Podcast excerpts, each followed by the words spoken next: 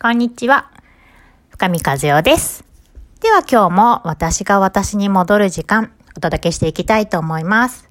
今日のテーマはですね、感情のコントロールの仕方についてお話ししようかなと思っています。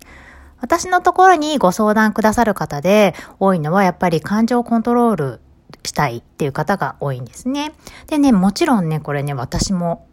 そこの悩みがあって、えっ、と、心の世界に足を踏み入れたっていうこともあります。でね、このね、感情のコントロールの仕方を知りたい。感情をコントロールしたいっていう言葉を使っているその裏には、あの、紐解いていくとどういう言葉、どういう思いがあるかっていうと、まあ、感情って喜怒哀楽があるとしたら、喜怒哀楽のうちの怒りとか悲しみとかを感じたくない。もしくはそれを感じないようにしたい。っていうことをイコール感情のコントロールをしたいって言っている方が多いような私は気がするんですね。例えば喜怒哀楽の中の喜びとか楽しさって、やっぱりあの、どちらかというとなくしたくもないし感じてもいいっていうふうに許可ができている方も多いと思うんだけど、怒ったり悲しんだりそういうこうマイナスなネガティブな感情は感じたくない。で、それをイコールとして感情をコントロールしたいっていうふうにね、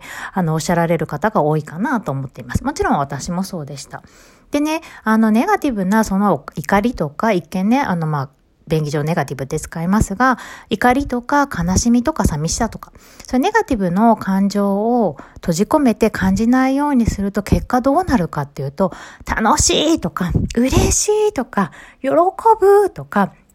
そういうワクワクみたいな、そういう気持ちもね、実はなくなっちゃうんですね。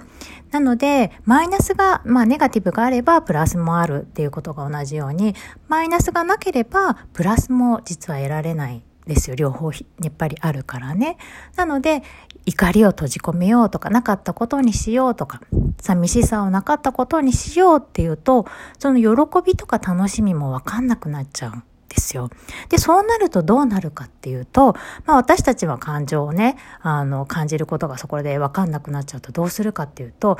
例えば、損得で選んでみたりとか、こっちの方が得するかも、こっちの方が損するかも、みたいな。あとは、これを買うことが合ってるかも。これを買ってない方が間違ってるかも。とか、正しさとか間違いとかで、この、この勉強がいいかも、この意見が違うかも、みたいな感じで、損得で選ぶか、正しいか間違いで選ぶかっていう形にどんどんこうなっていくんですよ。でね、さらにどんどんどんどん自分の気持ちがこう、わかんなくなってっていっちゃったりとかすることがあるかなと思います。で、やっぱりそれをしていると、本当は私はこっちを選びたかったのに、でも損か得かって考えると、こっちなんか得するから、みたいな感じで選んでいくと、どんどん自分の欲しいものとかがわかんなくなっていくんですよね。例えば、ランチとか行って、お肉食べたいなと思って行くんだけど、お肉の値段が900円だったとする。で、お魚が800円だとする。そしたら、あ、なんか損する感じがするから800円のにしよう、みたいな。本当はその900円のお肉が食べたいって言って、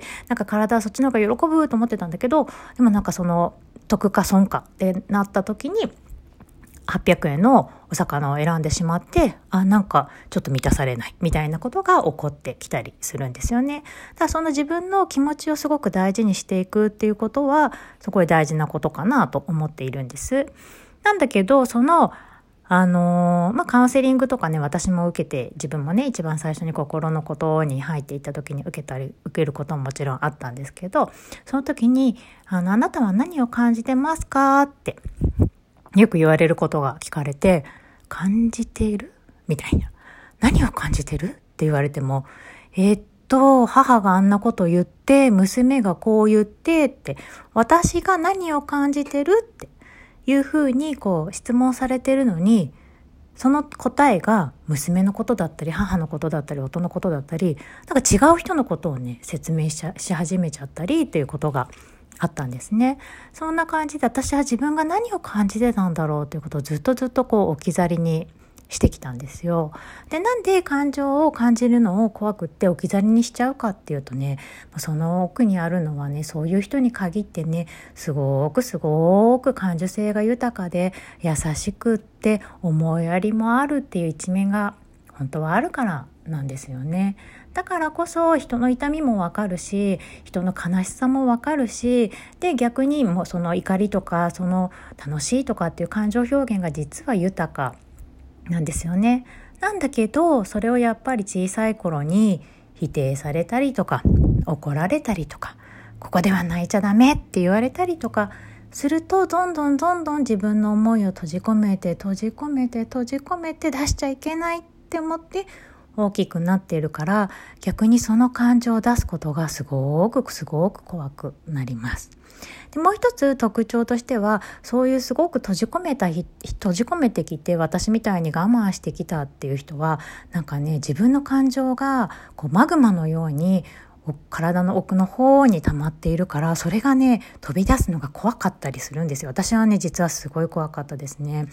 子供をこうあの娘がね今いるんですけど小さい頃に怒ってる時に自分の一言で怒りが全然止まんなくなっちゃってその自分の声を聞きながらさらに自分が怒り出してみたいなもうなんか多分外から見てたら般若みたいに私がなっちゃってたんだろうなっていうくらい怒りがね止まらなかったことがすごいあったんですよね。で、その自分をまた見ると、すごい反省しちゃったりっていうことがあって、だからまたさらに閉じ込めようっていうようなことをね、ずっと繰り返してた時と時があるなって思っています。で、そういう時って、英語で言うとね、わかりやすいんですけど、あの、感情と自分が一体化しちゃってるんですよ。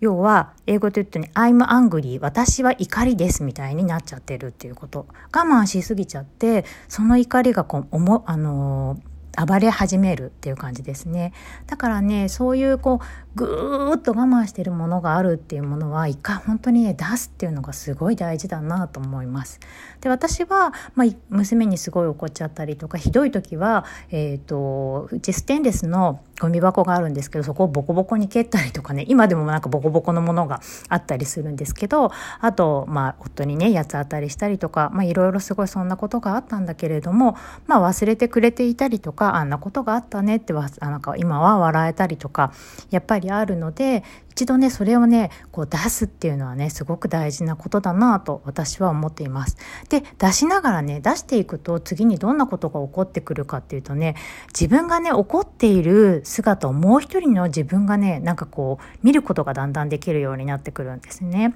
娘を怒りながら、私今日ちょっとすごい怒ってるなーっていうもう一人の自分がいたりとか、すごいなんかこう、夫に嫌なこと言われてギャーギャー泣きながら、あ、私今日なんかすごい泣いてるなーみたいな、もう一人の自分が見えるようになってきます。で、そうすると、ちょっとずつその、I'm angry っていうところから離れていって、I feel angry になってくる。私は怒りを感じていますっていう存在になってきます。でね、そうすると、もう怒りと自分が、こう、別のものになってきていて、感情イコール私だったものが、私は感情を感じていますっていう形になるんですよ。で、そうするとね、少し楽に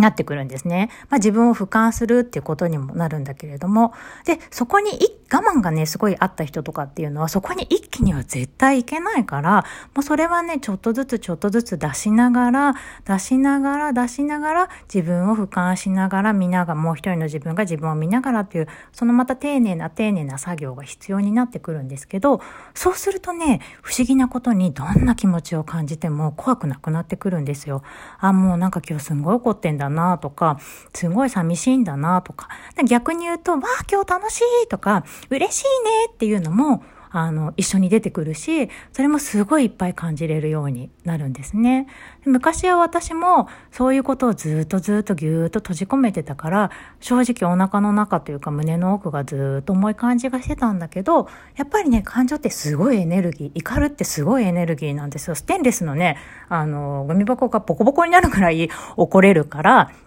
そのエネルギーを今度はなんか別のことに好きなことをやるとかっていうことに逆に使えるようになる我慢してた部分が。なので、ちょっとね、あの、しんどいかなと思うけど、私が思うこの感情をコントロールするっていうのは自分のね、どんな感情もそんな風に最終的には認めてあげられると楽だなと思っています。なんかこの1回でちょっと続あの伝えにくかったかもしれないんだけれども、なんかイメージ的にそんな風になれたらいいなという思いを込めて、今日は感情のコントロールの仕方っていうのをお話ししてみました。